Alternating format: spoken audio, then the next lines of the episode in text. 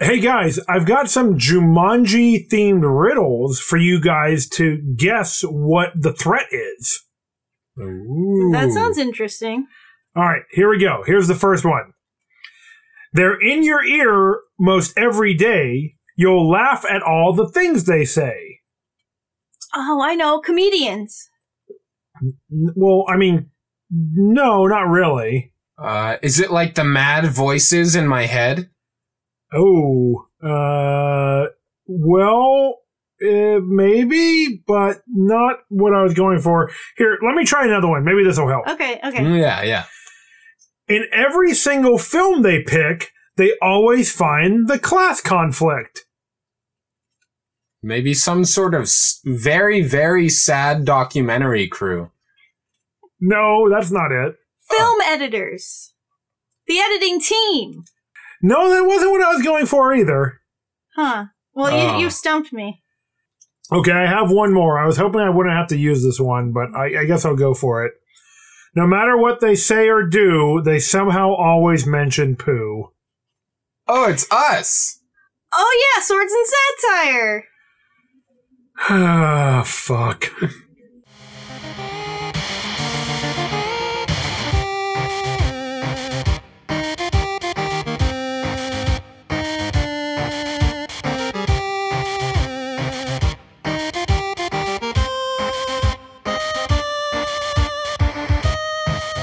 Hello, fantasy fans, and welcome to Swords and Satire, the podcast where we turn low fantasy into high art.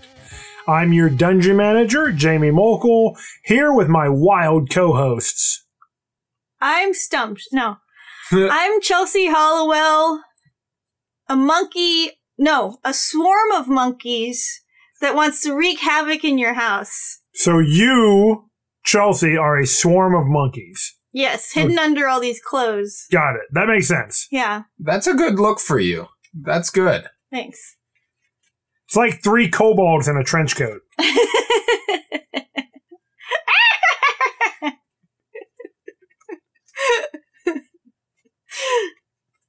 I'm stumped because I was also gonna do a monkey.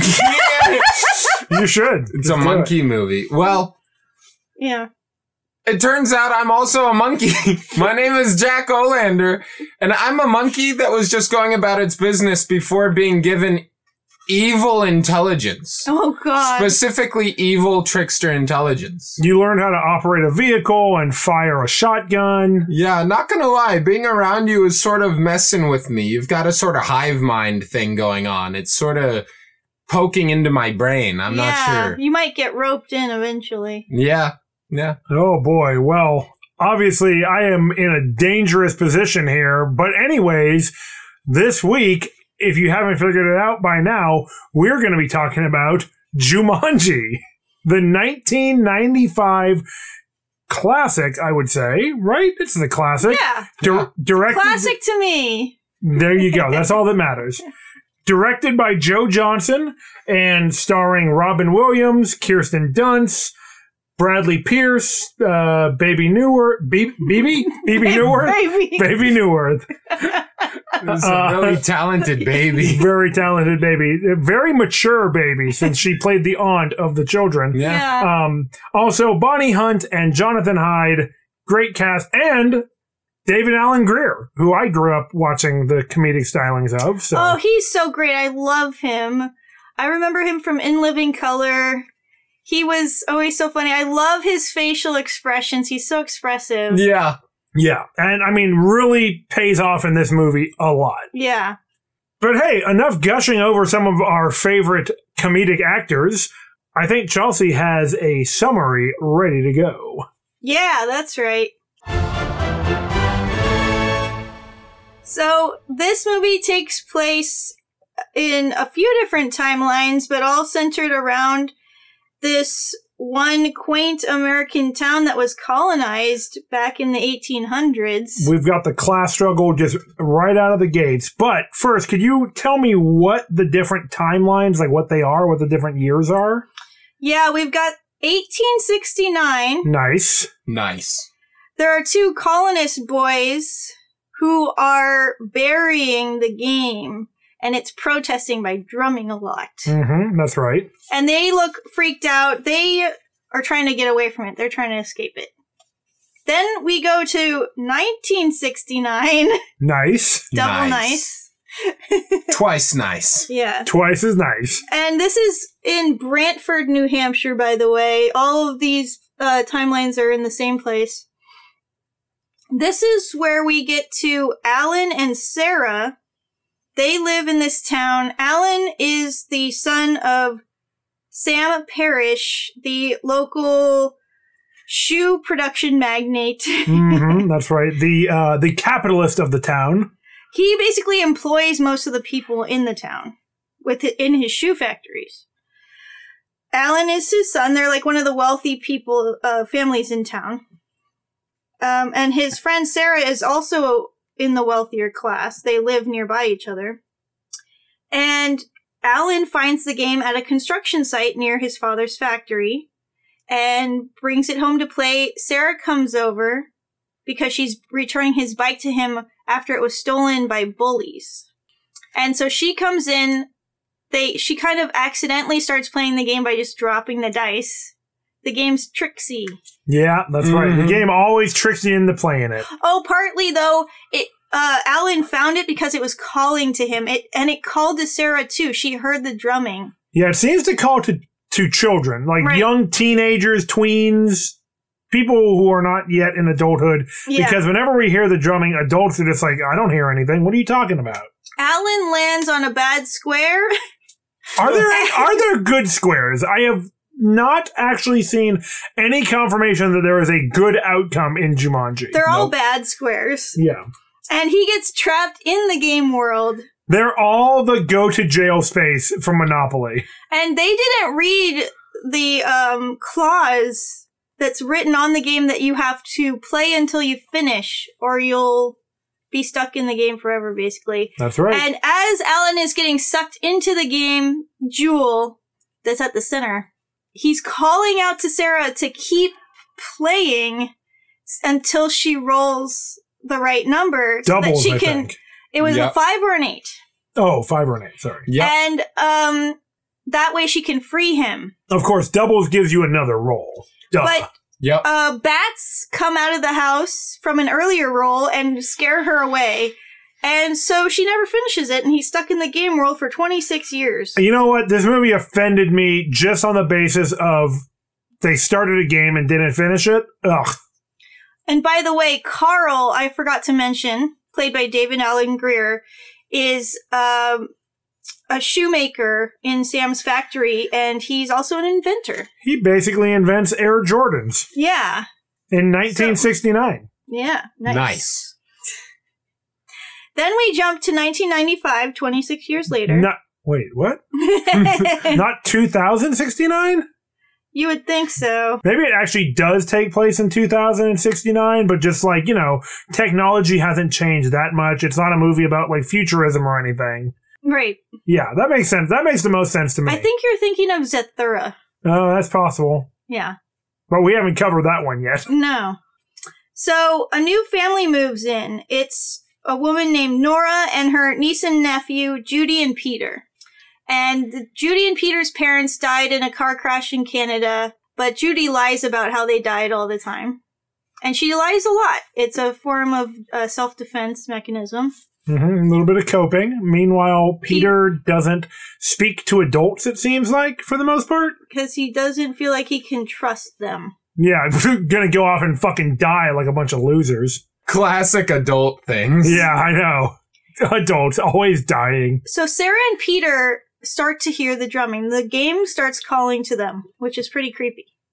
And they find it in the attic and they start playing. Like you do. And one of them rolls either an eight or a five, I forget.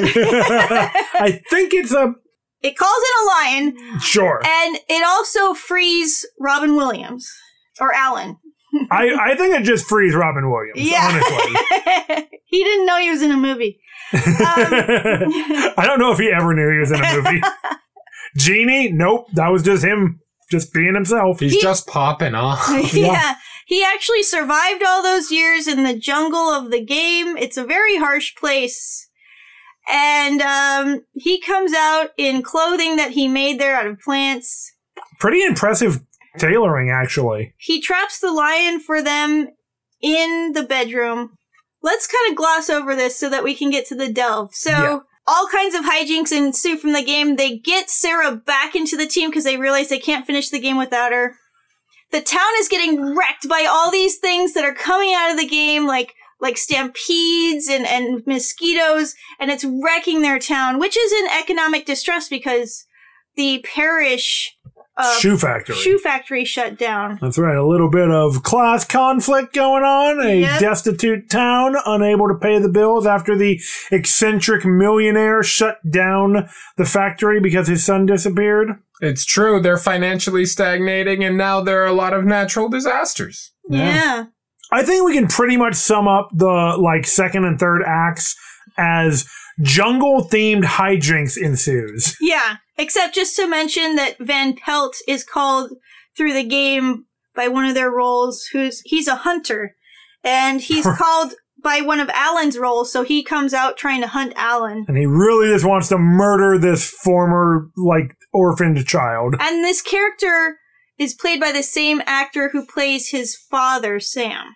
More on that soon. Exactly. So that's why I wanted to mention that. Uh, but then in the end, one of them finally gets to the center jewel. Oh, that was Alan, and he calls out Jumanji, and that ends the game, and everything goes back to the way it was before they started the game. True. So they all go back to their their original timeline before they even started the game. So they get to kind of redo their Alan and Sarah get to redo their lives. Yeah, that's right. They uh, choose to become uh, capitalist swine and lord their wealth over everyone at elaborate parties. But I guess they do save Peter and Judy's parents from the car accident. And we'll see in the sequel if this creates a final destination like karma system, right? Yeah. Okay, great. Yeah, I'm just surprised that Jumanji had a lot of events, a lot of interesting events as a game, and they probably didn't see all of them. And they only played it once. They didn't even try another playthrough. I know. Cowards. Yeah. they in fact alan and sarah bury the game or they sink it to the bottom of their like local lake but then there's a final scene where it shows up uh, In France. on a beach in france and two girls can hear the drumming and they're walking closer to the game before it fades to black Jumanji refuses to be silenced. yes Jumanji returns to a formerly colonizing civilization yes where It's it true. belongs. That's I mean, I believe that the game exists to punish the colonizers, but on that note, why don't we head into the delve?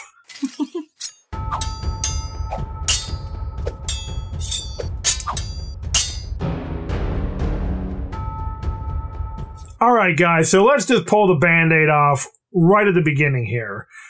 We have got a game, I'm sorry, we have got a movie here that appropriates native styles and uh, like imagery and kind of jungle yeah it's a jungle themed game jungle themes, but in a completely colonized American environment. yeah it's clearly meant to represent africa because of all the animals that come out of there are the types that would be living in africa Yes. So I mean, a lot of imagery from you know like African style art. I just I think broadly Mhm. on like the game box. It's this Yeah. elaborate carved box and everything. There's like ivory elephant game Yeah. pieces and monkeys and stuff. Yeah. Let's talk about it. I mean, is this game a punishment, a curse on colon- uh, colonial societies that punishes them for coming in and devastating the African landscape? I mean, I like that interpretation because not everyone that plays the game finishes it. The two boys in the original timeline, 1896, they never finished the game. Do we one of that? the boys said, "I shouldn't we finish the game?" And the other one said, "We just need Oh. to get it out of our lives." So, I mean, so there was a major influx of non-native animals in that town somewhere before the 1990s timeline that we see. and they're not they're not actually real world animals. They have some kind of otherworldly intelligence to them. They Right. are They're they're animals that we find in our world, but yes, they they seem to have a greater intelligence than just animal intelligence. and it's also kind of sinister in a way. So you you could be right. It could be a punishment on the colonizers because it's usually colonizer people from colonizer cultures that tend to find this game. Yeah. I mean, everybody else, I guess, knows better than to play Jumanji. Now, there's the differences between the movie and the book that are interesting. I did a little research on that. Let's hear it. So the author, The first off, the book is a written document, not a live film. right, That's probably the biggest change. on paper. Mhm. yes, often on paper or digitally these days. It is a picture book for children, though. Oh, interesting. So it was published in 1981, and it was written by Chris Van Allsburg, who also wrote Zathura. Sequel to this movie and part of the franchise. Yeah. And you guys, Oh, I can't wait. he also wrote The Polar Express. No. Yes. No. No, you're kidding. no. This is, you're pranking me right now. no, it's true. the most haunting film we've ever covered on Swords and Satire Yes. was also written by the author of Jumanji. I, I was freaking out when I found out about it. I can't believe you've hidden this from me. this I- makes me wonder what other dark secrets you're obscuring. I would rather be sucked into the Jumanji jungle for 26 years than ride on the Polar Express for one night. Agreed. Agreed. I don't care how much, quote, hot chocolate there is on the Polar Express. No way. Fuck out of here with that. So in the book Jumanji, Judy and Peter find the game on their own in a local park near their home. Their Okay. parents are alive. They're just out at work and Judy Movies gotta be killing them parents. That's just movie law. Yeah, I guess so. And then Judy and Peter are just like home by themselves and bored. And they play the game and it wrecks their house and it, it devastates their town. No, I swear, mom and dad, it was just a game. They finish the game. There's never any Alan or Sarah or other timelines. And Judy and Peter do it all themselves so you're saying the book is just two children playing a game? and dealing with all the repercussions of it. Okay, well, that's hmm. fair. And then when they finish the game, everything reverts back. But then they leave the, they abandon the game back in the local park and go back home like nothing ever happened. So they, Why is there all this monkey shit all over the place? Uh, I don't know, mom and dad. but there's an, a really important point I'm building up to, which is they see two boys that are brothers and their neighbors walking as they're looking out the window. They're walking back from the park with the game, excitedly talking about it, with the full knowledge that they learned from those boys' mother that they never finish any games or books that they read or play, and they don't do anything to stop them. I think Judy and Peter are probably like they could be tried in the Hague. It's fucking wild. And um Hijinks, everybody. that made me think like the lesson in the book is like Finish your game. right, like the author must just be really mad at people that don't finish the games they play or something. I don't Hey, know. honestly, same. it's like Board games are supposed to be finished, man. because this is a children's book, there usually includes some lessons. And so I was like, what is he trying to teach kids? Like to finish what you started. The greatest lie that's ever been told is, "Oh, we'll finish Monopoly when we get back from dinner." No. There is no back from dinner. There is no finishing Monopoly. And I thought then another lesson he was probably trying to impart is to take responsibility for your actions. Fuck that. no, yeah, I mean that's good. That's a good, uh, you know, probably some decent lessons that he's trying to instill. But then again, he wrote the Polar Express, which means that the author could also probably be tried in the Hague. So, yeah.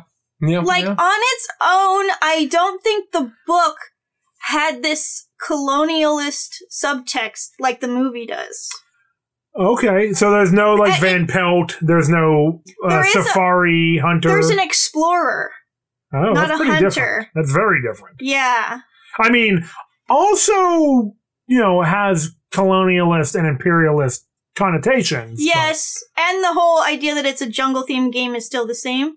So there are those threads, and they blew that up for the movie and made it more of an obvious theme. yeah. Also, they got Robin Williams in there. Yeah. Yeah.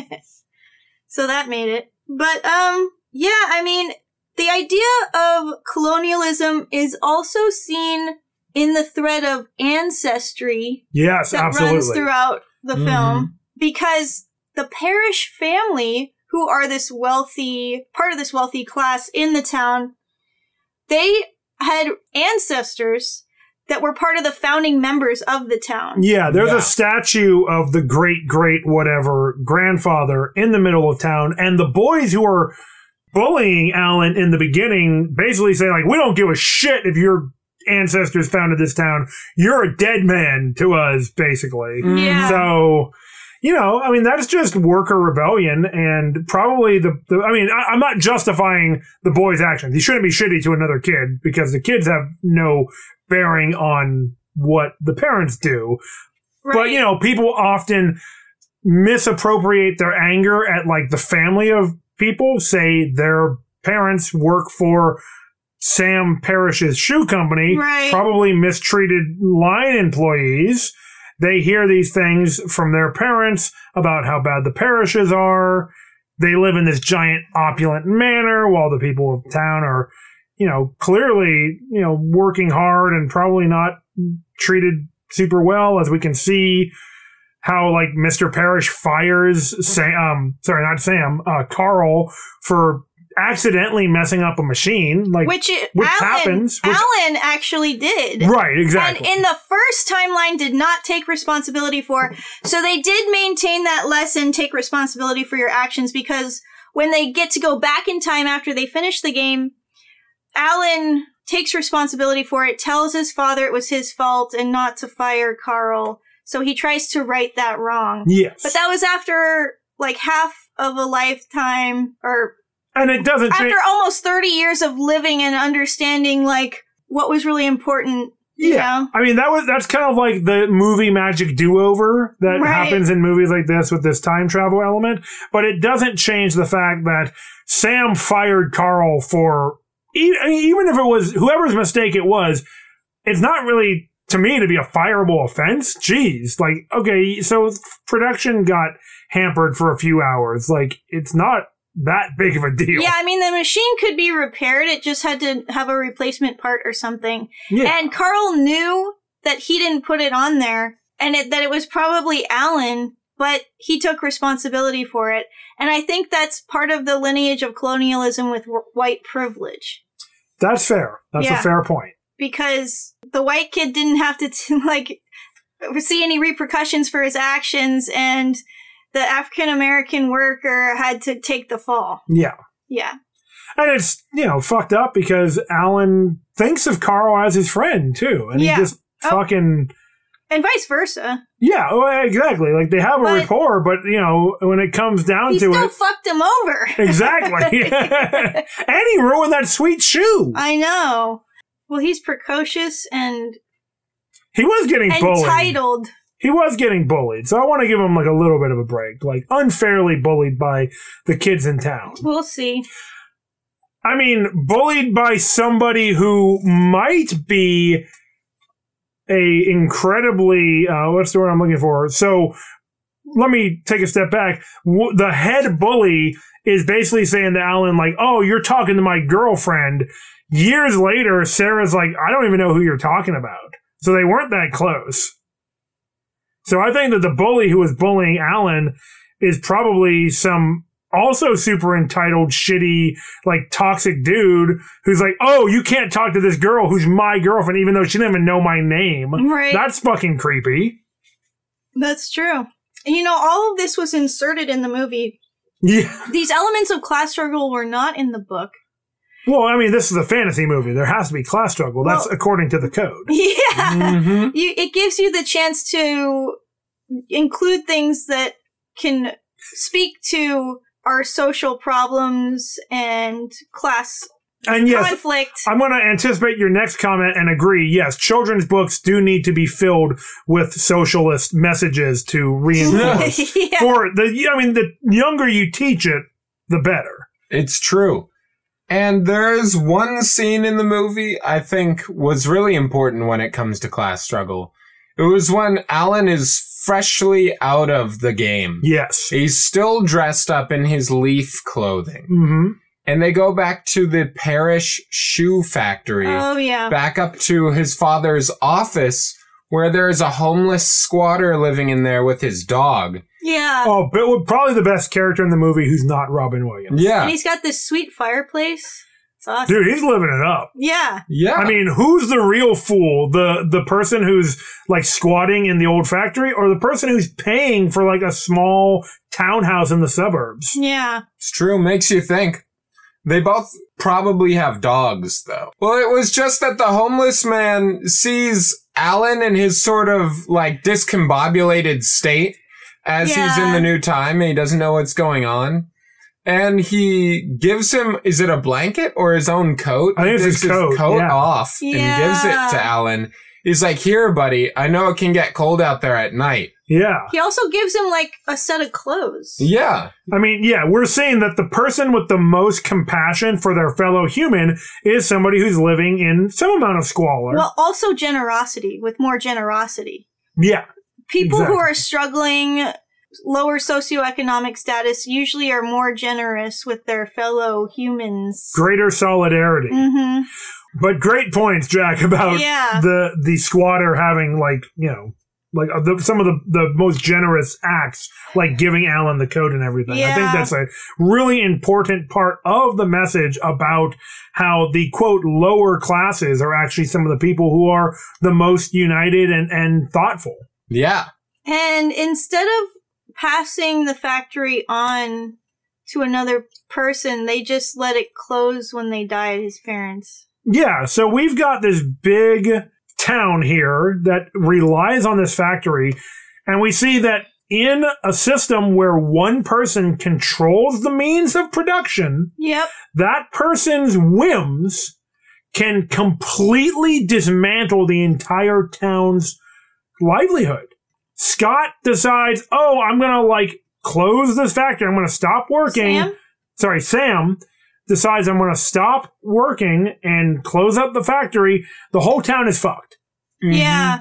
Now, if the workers owned the means of production, yeah. that wouldn't happen. One person couldn't just put everything at a standstill.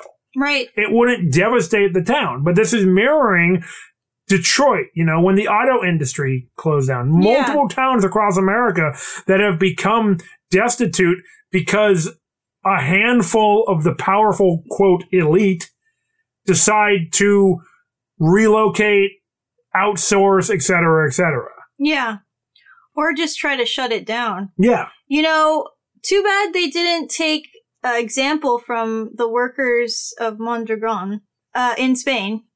Yeah, maybe let the listeners know about that.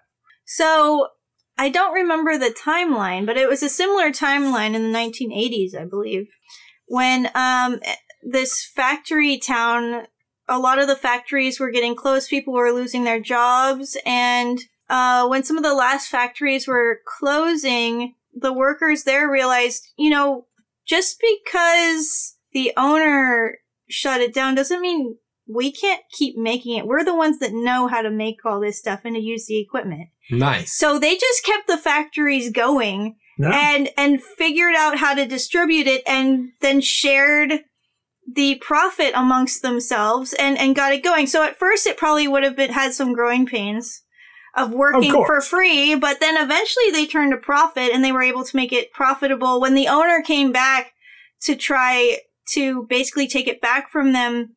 They basically fought him in le- or them probably a guy um in in legal battles and they won Yeah. So Mondragon has kind of become the model for the worker owned cooperative since Right. this time. hmm In legal battles, when you lose, you get to keep your life, but you are declared legally dead. I, I didn't know that. That's an interesting. Yes. Uh, I, I didn't study in law school, yes. unfortunately. so- Legal battle to the technical death. yeah. I mean, I'd rather be legally dead than actually dead, so I could live with that, I guess. Yeah. So our discussion, I have a couple other like major themes I would like us to cover, but our discussion, I feel like, is kind of naturally moving into one of the major themes of this, which is grief and trauma. Let's talk about it. That's always fun. I was traumatized. yeah. I was traumatized when I found out that this guy wrote the Polar Express. yeah. yeah. I know. I'm still Um, processing that grief. And this does not exist in the book. This is purely in the movie, which is interesting. So almost all the characters are touched by this, which kind of seems to say that everybody throughout their lives will be touched by grief or trauma of some type. And it's kind of a nod to that, acknowledging that. And unfortunately, you know, or I don't know, unfortunately or fortunately, some people face it at younger ages. And Yeah. So that would be Judy and Peter in the movie. Their parents die, and so they are grieving and they're dealing with it in their own ways. And similarly, Alan is literally pulled away from his family and forced to live in a hellscape jungle as a young boy and then grow into adulthood and become like a great hunter. Yeah, like Very D&D backstory, by the way. Yeah, the jungles of Jumanji aren't like real world places. They are supernaturally dangerous. Yes.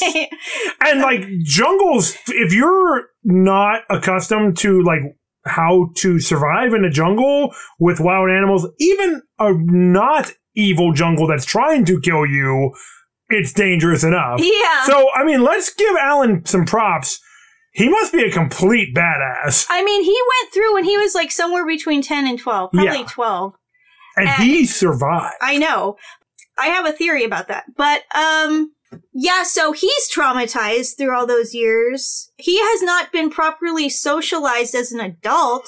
So when he comes back, he's kind of quirky and has a hard time relating to people and connecting with people. I'd say he's, uh, yeah, that's true. But he's also got a particular sense of humor that I'd say labels him a Robin Williams type. yeah. Uh, that's, there's a good reason for that. Um, but all of the characters in the movie have experienced loss or trauma of some type, but the ones playing the game are all similar in ways that they have, they're dealing with their trauma and they have trouble connecting to others. Yeah, and I want to definitely take a chance here to uh, reiterate uh, Sarah's backstory. Yeah. She was the one who was playing Jumanji unwittingly with Alan in the beginning and didn't finish the game. And basically, we find out that because of her experiences of watching Alan be pulled into a game, And then being chased down the street by African bats that people told her couldn't have been there. yeah, she says she's been through 2,000 hours of counseling and therapy. Yeah. I just want to reiterate 2,000 hours It's to crazy. deal with this trauma. yeah. That is a lot of hours. And by that I mean intense. In the movie, she says to Alan, Yes. "Don't call me crazy. I've And- spent two thousand hours in therapy to deal with this, and it it was traumatizing. Don't belittle it." And yeah, justifiably so. She Yeah. she's absolutely experienced horrendous trauma being gaslit into trying to have people force her to believe that this didn't happen. right. Well, it's supernatural, Yeah. And of course, other people don't believe her, as is the classic trope. But you know, and uh, as the viewers, we are set up to be sympathetic because we know, for example, that only kids can hear the drumming. yes. I'm just trying to ponder why it is that the game that punishes the colonizers punishes children. Well, they're the most vulnerable, right? And that can be a common curse, old timey curse. Yeah, actually, and and yeah, it's I true. mean, it does- Bloodline curse. yeah. yeah, I mean, it goes back to the Bible, right? The firstborn son, Oh yeah, yeah. Sins of the father, bloodline curse is uh Castlevania, the Yeah, yeah. Belmont's curse. uh you know, possession of children also, like de- demons. That's Yeah. a common theme. And so it fits within our curse theory that we have going Yeah, here. exactly. Oh, It yes. does. the swords and satire curse theory. yeah. One That's a day the point. Swords and Satire board game will curse you too. Oh, Oh, I hope so. Yes. We- Cursed have with to- fun. Yay! But I digress. I love that idea. And then it can suck them into the fantasy movies when they're playing the game. It's awesome. Like you're just like asking, answering a question about Conan pushing mills, and then suddenly you are also chained to the mill, pushing it with Conan. Then what an honor! Incredible. then everybody's going to want to know how we made an inanimate object come to life. and we'll never tell. Hmm. We hand carved every single copy of the game from a cursed tree. we forged them all on the blackest night of the full moon, which doesn't even make sense. oh, Made from the wood of the tree that Hexxus was trapped inside of from Fern Gully. nice. Nice. Yeah, that works. So, getting back to our discussion about grief and trauma. So, all of the Perfect characters segue. go through this adventure and kind of have a shared trauma through playing the game and dealing with the repercussions. And in that way, they kind of have it's like group therapy for them. Oh, it really is. Great call. It really is. And they start to Immersion therapy. Yeah, right. They connect with one another, they form bonds again with other people, and they experience healing as part of that process. And they all grow closer to each other and Yeah, I mean, it gives Alan and Sarah a chance to kind of like rekindle a relationship that was taken from them when he got pulled into the game. It seemed like they had like a bit of a connection. Yeah. And, you know, obviously they were friends at least. And this bully who was picking on Alan thought that Sarah was his girlfriend. Clearly, she did not feel the same way. As as an adult, we find out that she doesn't remember this kid's name. yeah, it's problematic because he's just claiming it without, Yeah. without her consent or knowledge. Which is, I mean, problematic, but also very believable. oh yeah. Very, problematic uh, behavior represented accurately in the film. Yes. Um, and then also, Sarah and Alan have this bond with Judy and Peter. And, you know, in the future timeline, when they have come out the other end of the game and like forgotten, but not forgotten what happened, they try to save their parents. And it seems like they do. mm-hmm. Yeah. Guys, I've got so much more I want to talk about for this movie, but I think it's time to head to the bounty board. If you insist. I do. I actually do insist.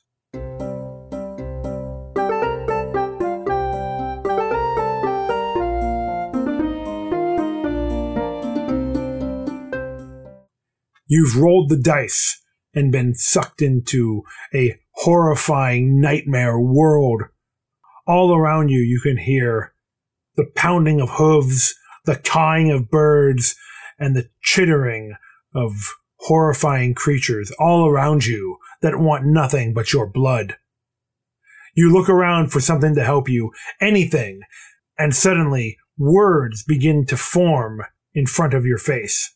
They say, if you want to leave here, then these bounties you must hear.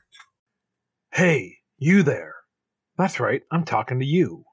You look like someone who loves stories. Now, don't be so surprised. It's my business to know things. And that's why I know you'll love Audible, because they've got all the stories. So many stories you could live your whole life exploring new worlds inside your imagination. They've got audiobooks, podcasts, comedy, and all the spoken word content you could ever want, all in one convenient place. And there's this rumor going around that if you head to audibletrial.com slash swords right now, you can get a free 30-day trial of Audible, including a credit for a free audiobook of your choice. Think of all the great stories you could be listening to. What's that? Do I use Audible? Oh, friend, you know I do. In fact, I've got a finely curated collection of content that I've put together with some of the best works in fantasy, film, and cultural studies. If you're looking for a good lead on your first podcast, you could try His Majesty's Dragon by Naomi Novik. Ever wonder what the Napoleonic Wars would have been like if they were fought with dragons? Of course you have. So clearly, that's the book for you to try. Plus, Audible has all your favorite podcasts, like Swords and Satire. So head over to audibletrial.com slash swords and sign up for your free 30-day trial.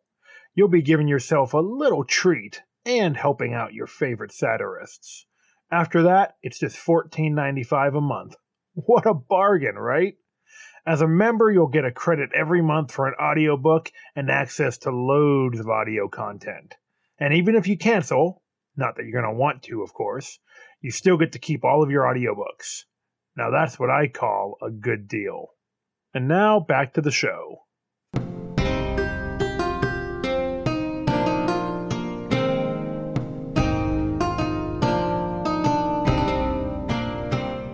Now I'm starting to think about another theme.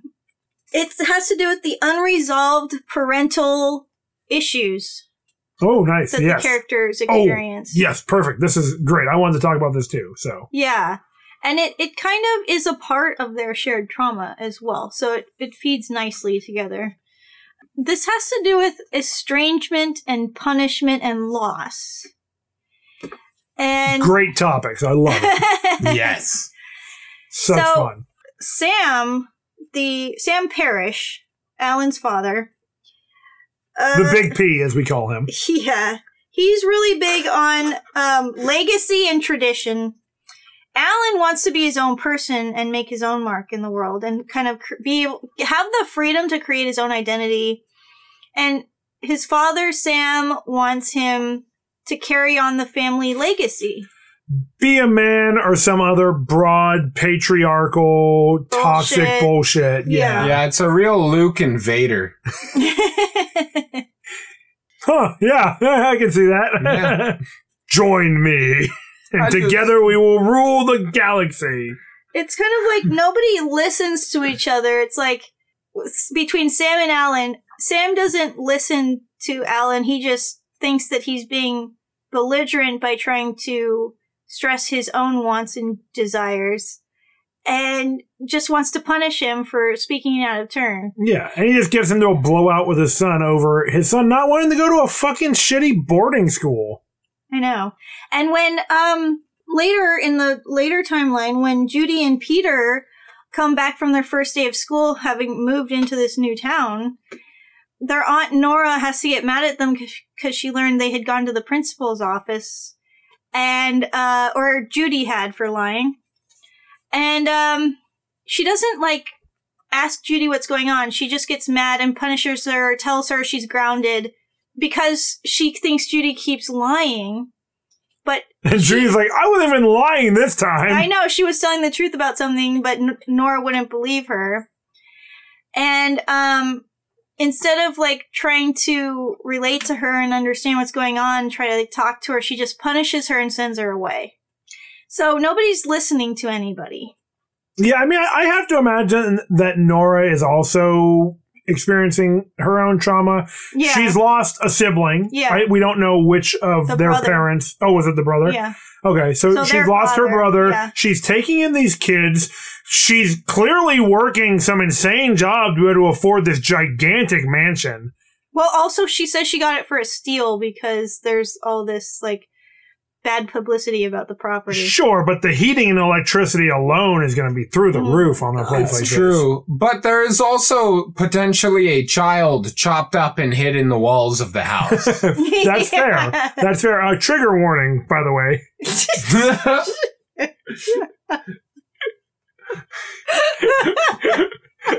That's one of those monkey business moments we mentioned earlier. yeah, exactly. Um, yeah, I mean, she's a single aunt taking in her niece and nephew, you know, taking responsibility for them. It's a big ask though. Like she probably had. It seemed like she had a, maybe a good relationship with them before, but it's nothing like raising the kids on her own.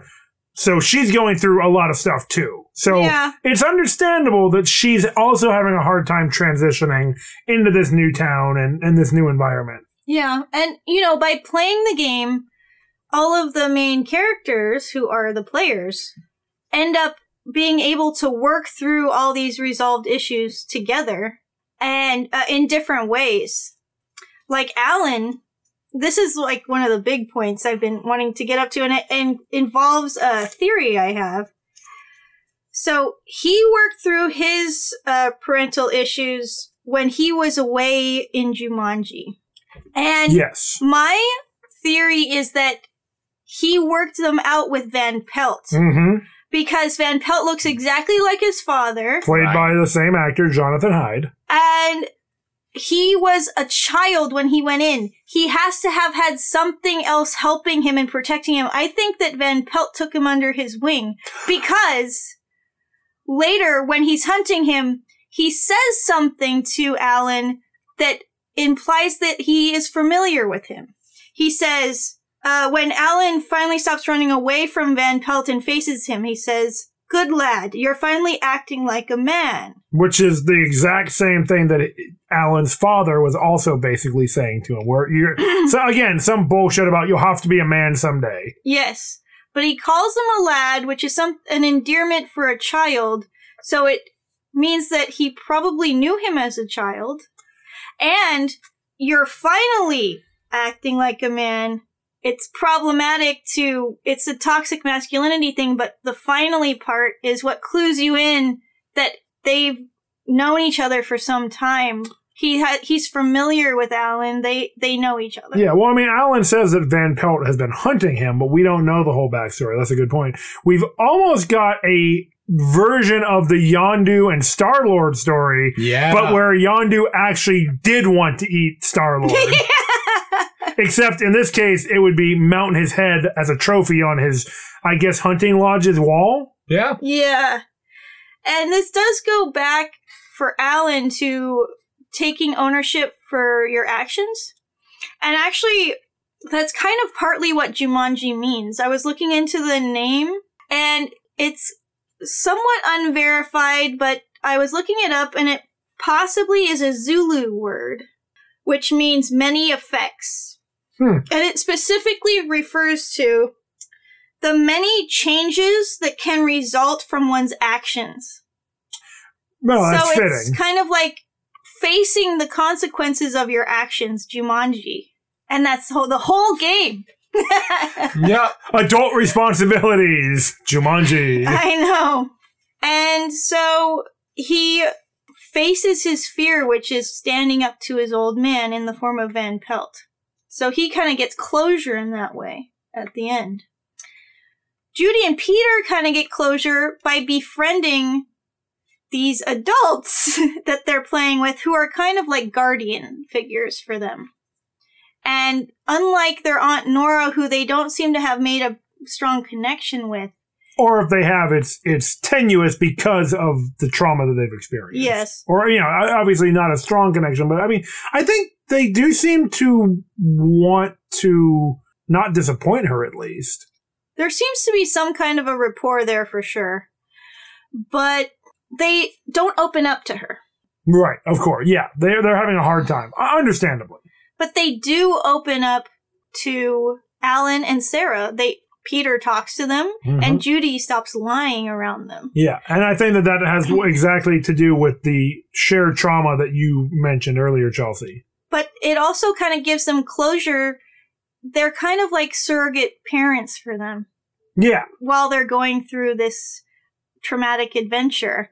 And so they're able to kind of like have one more adventure with their parents basically. oh, that's kind of sweet. Yeah. And it, that gives them closure. I mean, it's all undone in the end, but, uh, you know. Well, but it's corrected, right? In the mythology of the film, Alan and Sarah give Peter and Judy back their parents. Yeah. And still get to start a relationship with all four of them. Yeah, Six of them now, because the parents. yeah. What's wrong, honey? Oh, I just feel like I'm supposed to be dead. Mm. yes, strange. So do I. Hmm. Hmm. Odd that. So I just wanted to. I mean, this kind of wraps it all up uh, together, like with the theme of the movie. On the rule board for Jumanji, where it lists the rules, it says in its classic Jumanji rhyming fashion that Jumanji is a game for those who seek to find a way to leave their world behind, hmm. which is leaving behind Oh. responsibility. But we learn through the movie that you actually can't do that. That leaving behind responsibility just accentuates your problem, or just, you know, it either accentuates your problems later or it makes them worse. Yeah. Avoidance, there's so many coping mechanisms, and avoidance is like Peter and Judy's approach. Right. They're trying to avoid dealing with the loss of their parents. So is Sarah. And so, and Sarah's trying to avoid this horrifying memory of losing Alan. Alan is literally in a nightmare realm. So, and you know, and Al, I'm sorry, Alan also was trying to get away from his father and his, this, you know, I think somewhat justifiably saw as an abusive relationship. But it's, it's an escape mechanism, but we see that it's not a good one Yeah. that it's more harmful in the end because when you try to escape from your problems, bats and rhinoceroses and elephants come out and try to murder you. yeah. That's true. just the way of it. And that sort of leads up to one of the takeaways from the film stay away from the unknown, stick to the mundane, and don't ask questions. Oh God. Yeah, unfortunately, it does kind of seem about right, doesn't it? It's also about finding closure by connecting to others and facing your fears, though. So it's kind of Oh. conflicting message, Yeah. right? that I like. I like that one more. Let's stick with that one. Yeah, me too. As me our too. capstone. But you're right. That message is in there. Yeah, Yeah. don't rock the boat. Maintain the status quo. yeah. Eat at Joe's. Mm-hmm. Uh, it sort of reminds me. Boy, me that was though, a dated of a- dumb joke I just made. It sort of reminds me of one of the themes from Disney's Onward, actually. Oh the yeah. quote from the the Manticore's Tavern that was like, "Adventure m- requires leaving your comfort zone" or Yes. something like that. Right. And another movie that deals with the traumatic loss of a parent. Yeah. Yeah. My God, is Onward based on Jumanji? No, no, that's crazy talk. No, that's crazy. However, that's not the only film that had a lot of similarities to Jumanji. Chelsea was the first one to notice that this film was very similar to The Neverending Story. Uh, I think you should go over it though. Ah. Go ahead. As our never-ending story expert, Jack, I think yeah, Yeah. I agree. So, the similarities between this and The Neverending Story, I suppose the beginning is very similar, where it starts out with the main character being bullied, hmm yeah. first right. of all, Chased by bullies. Yeah. The Chased classic bullies. movie bullying. for their more, I'd say, expressive side, or more sensitive side, Right. rather. Both characters who are going through loss. Sebastian in the Neverending Story is dealing with the death of his mother, whereas Alan is not dealing with loss immediately. Well. But he's anticipating the loss of his parents through being pulled into a game. Maybe. he doesn't really have too many friends, so maybe that's a loss he's feeling. yeah. I think, you know, there is a loss because he and Sarah are developing a relationship and he's being told by this bully kid and his gang of thugs that he can't have that relationship anymore. Right. Well, both movies deal with the loss of parents. Even though to Alan it doesn't happen when he's a kid, it happens when he's an adult Yeah. and a, an adult child. yeah. And then to the two kids. Not a man they also- child, that's something different. This No, isn't no. the movie Jack, by the way, where Robin Williams was also a child in a man's body. This is a different movie. No, no, no. Oh, those those uh those stories are always troubling. yeah. And, uh, oh gosh. Anyway, uh, there's also We call it the big effect. Oh God. the idea of non-safe ways to have fun. Right? Yeah. Ah, good old dangerous fun. Yeah, Like and- reading. Yeah, and Chelsea, dangerous you pointed stories that or out. dangerous games.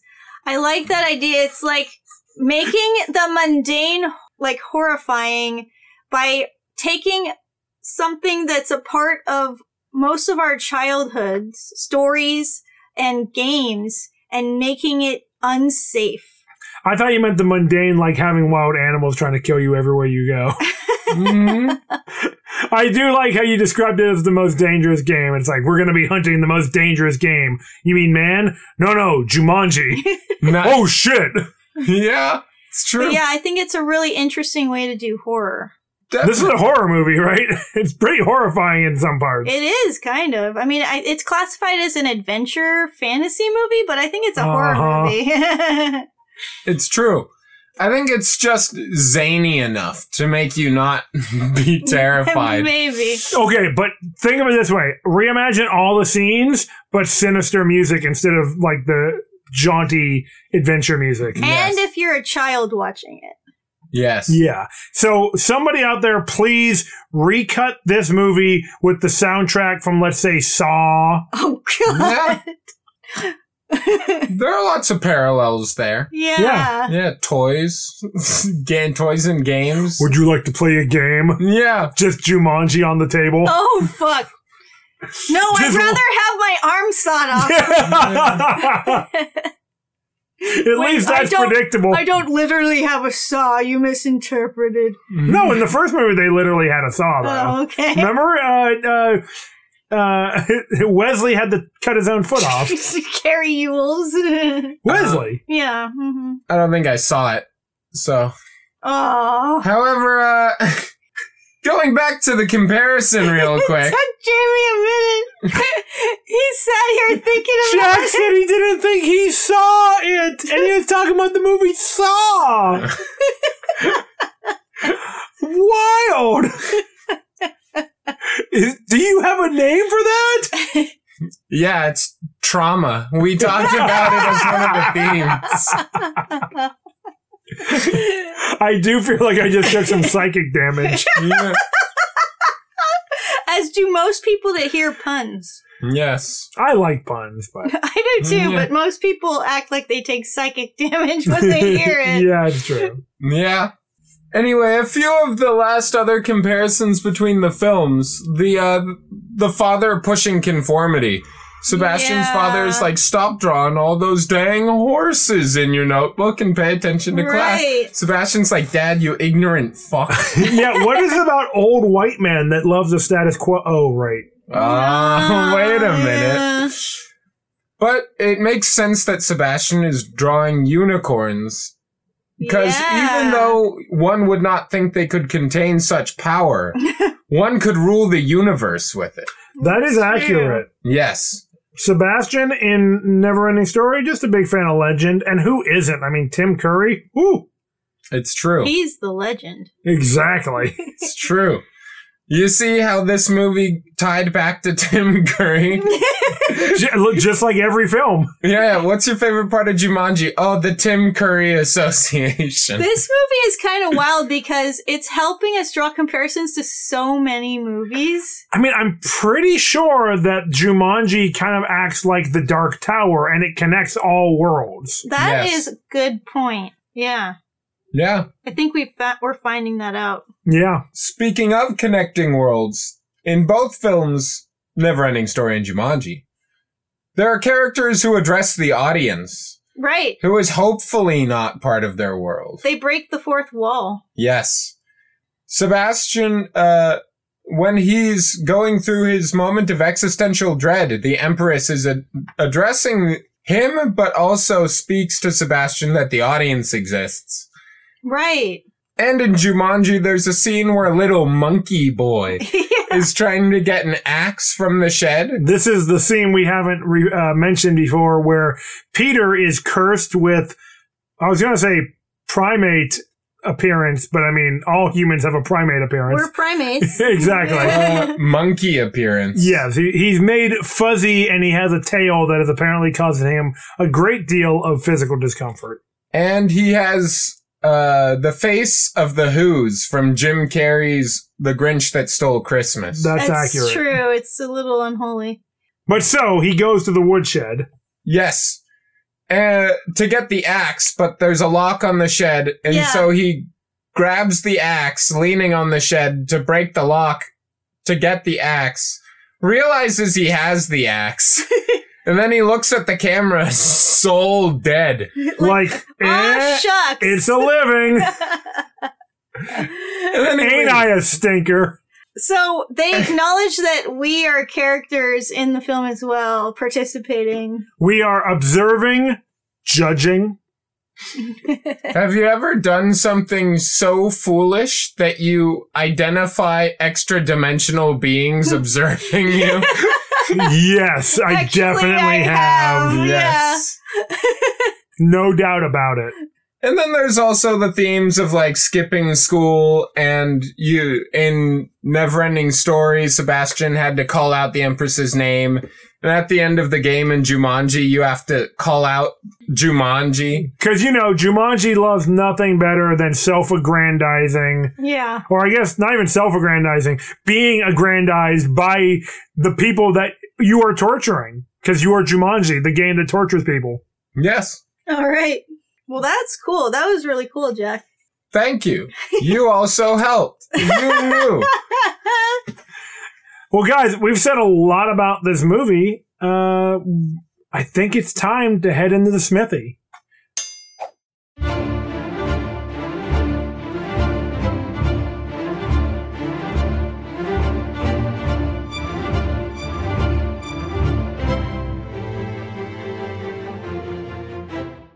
Welcome to the Smithy, where we forge a rating for this movie after we each share an epic moment or feature from the film.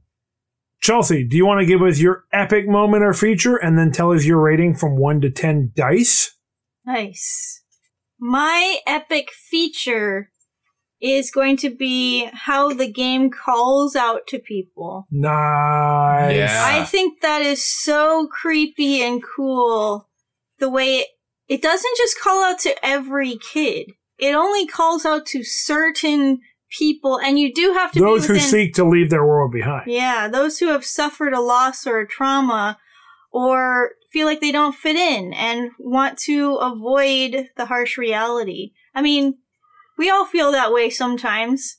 And so it calls out to people who are in a vulnerable state. And that's very creepy and and very cool. and and they can hear it drumming and also it protests being put away. Uh like Wouldn't you? when it's being buried or or drowned it it's drumming trying to call out desperately for the people to pick it back up again. And also in one scene when uh Judy and Peter are trying to find the source of the drumming in their house when they're getting closer to it it starts drumming louder that is real creepy. I know. It it's it's great. Yeah. I think that's really great. Um I I really liked that feature. That added a real um spine tingling factor to the movie for me. And when I was a kid, I didn't really pick up on that. I don't know why I found that so creepy now. But um yeah, there you go. I'm going to give this movie um 8 out of 10 dice. Nice. It's really solid. I feel like it holds up really well. It has great music. I think it has a lot to say about social constructs and class struggle and um, the grieving and healing process. I think it's really interesting. And I never really saw it before until we started watching it together for the show.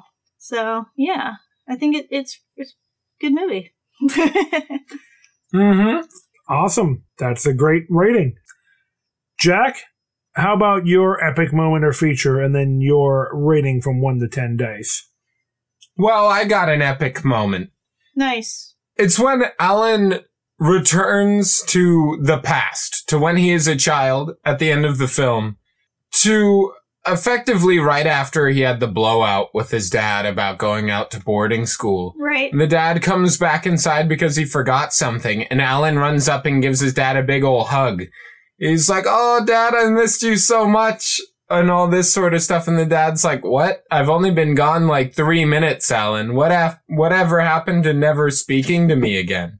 And Alan is like, you know, I don't remember exactly what I said or what all went down, but like, I didn't mean that sort of thing. And I'm just really happy to have you around, right? Yeah. and they they started having a much healthier form of communication in regards to like just their relationship in general and where they're planning on going.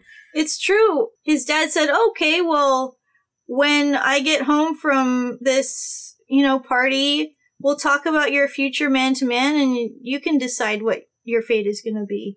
And- Yeah. And, then You Alan, can control your destiny. yeah.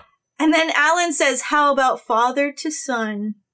And then, oh. then that oh. really clinched it for them. Yeah. It really changed the course of their relationship, like you said. It should have cut straight to the scene of the two muscular arms doing like the hand clamp.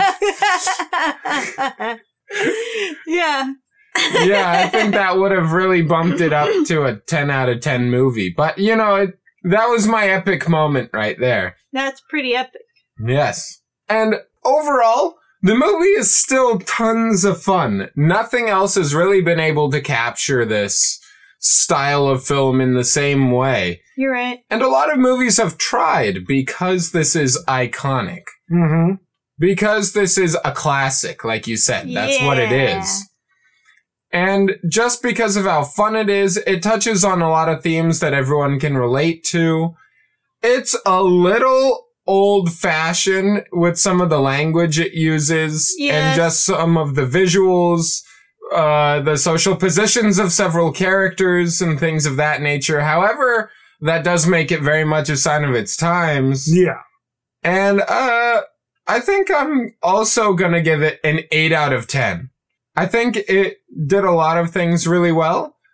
And uh aside from a few pacing changes and just like maybe it's a little less progressive, but it came out like 30 years ago. So I don't know. I think eight out of ten is where I'm gonna land with that, like you, Chelsea. Yes, I'm glad we can be comrades in our numbering system, but you also made me realize it hasn't been 30 years. Boom, boom, boom. It's been 26 years. Oh The same amount of time that Alan was in Jumanji. Sweet Jesus. What's gonna happen? Am I in Jumanji right now? No, Jamie. what is your epic moment and or feature from the film, and what is your epic uh, rating?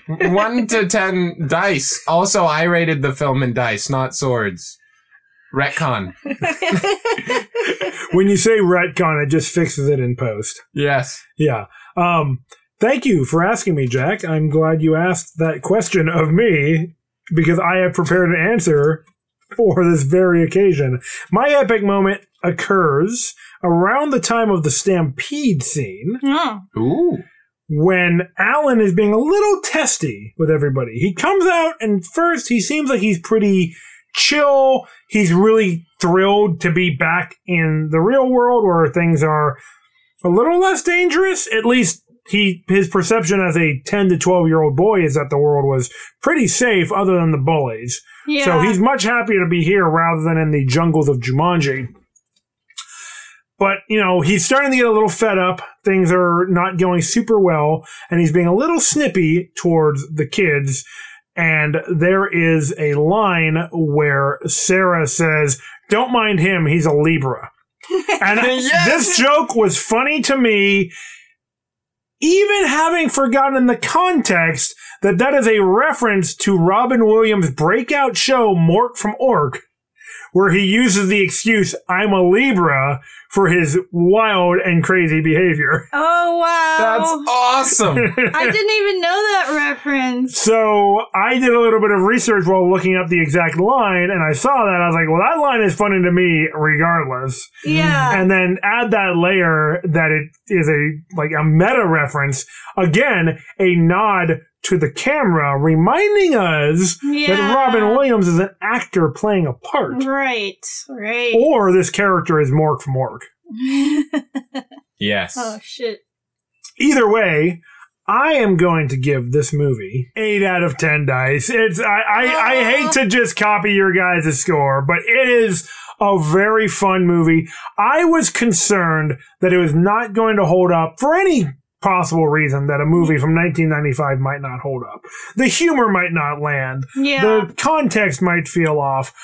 I remember seeing the movie as a kid and I liked it the first time. And the second time, I think I was a little bored, but I don't know why. I don't know what's going on. I was 12 when this movie came out. A real Alan age, if you know what I mean. Yeah. Yep. And, you know, I had the board game. Very disappointed that I never got to be pulled into the world because I didn't think about the, how horrible it would be to have rhinoceri pounding through my living room or whatnot. It's not quite as exciting that way, though. You're right. The board game was less exciting. I think it had a, I don't remember much about the game. I think it had more going on than the actual game in the movie, which is just like a roll and move game. Yeah. I guess like it's got the challenges are just surviving the horrible things happening to you. But other than that, it's just a roll and move game, which I mean, pff, we've moved beyond that in board gaming. As an avid board gamer, I'm like turning my nose up at Jumanji. But then when you bring in the meta challenge, sure, yeah, if it was like, okay, how about dodge these rhinoceroses or like don't get murdered by these murder monkeys that show up. Yeah, that'd be more exciting. It's a simple design, but the way they added a challenge is to make it really difficult to just play the game. exactly. yeah. Sometimes it traps you in the floor through quicksand. Mm-hmm. That for some reason swallows him up and then also just turns back into the wooden floor and freezes Robin Williams in the planks, which was a weird and creepy scene. And then they're like, get the axe to get him out? Or was it to fight the, Yeah. no, the axe was to fight the spiders, right. Right. But then, like, yeah, it was very weird that Peter's like running downstairs to go get the axe to fight the spiders. Like, the spiders are right there, dude. Like, you're not gonna be back in time. By the time you get back, your family's gonna be full of venom, Yeah. or your sister and your new friends. Anyways, very fun movie. Great to see Robin Williams. Great to see all these characters just playing it to the hilt Agreed. eight out of ten great. dice. There's so much we couldn't even talk about because we had so much going on, and that to me is usually the sign of a good movie. When I have more to say than we can fit into an amount of time that we think an audience would want to hear what we have to say about a movie. Yeah. so that's it. Yeah, I, I think we have consensus again.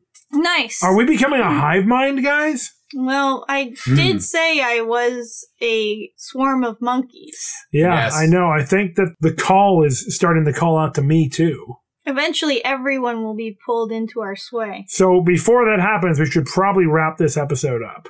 And to do that, I'd like to thank all of our listeners for joining us for another movie episode of Swords and Satire. If you like the show, please hop on the social media and follow us at Swords and Satire on Instagram or Twitter. Or you can join the Swords and Satire Facebook group. And either way, you'll get updates on the movies we're watching every week, the shows we're watching, and our bi weekly TV episodes. And also check out some sweet memes that we post. Oh, yeah. And if you are able to support the show, you could head over to patreon.com slash swords and satire and become one of our patrons today. If you join our community, you'll get access to all the bonus content we have up on there, like rewriting history episodes, outtake episodes, which are a lot of fun. And you could vote each month on one of the movies that we watch for our show. Like this one, which was a patron voted selection. That's right. Exactly.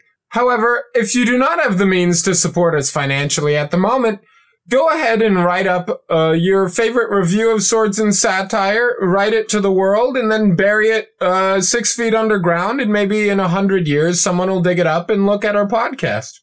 Surely we'll have a lot more content then. Yeah. Mhm. Yeah, we'll have at least like 30 more episodes by then. if you're not that sort of big picture, long term sort of planner, though, tell your friends about it. They'll listen also. That works too. You can probably talk with them a lot sooner than in a hundred years. I think both of those are equally viable options. Do both. Yeah. But, anyways, until next time, Hail Crom!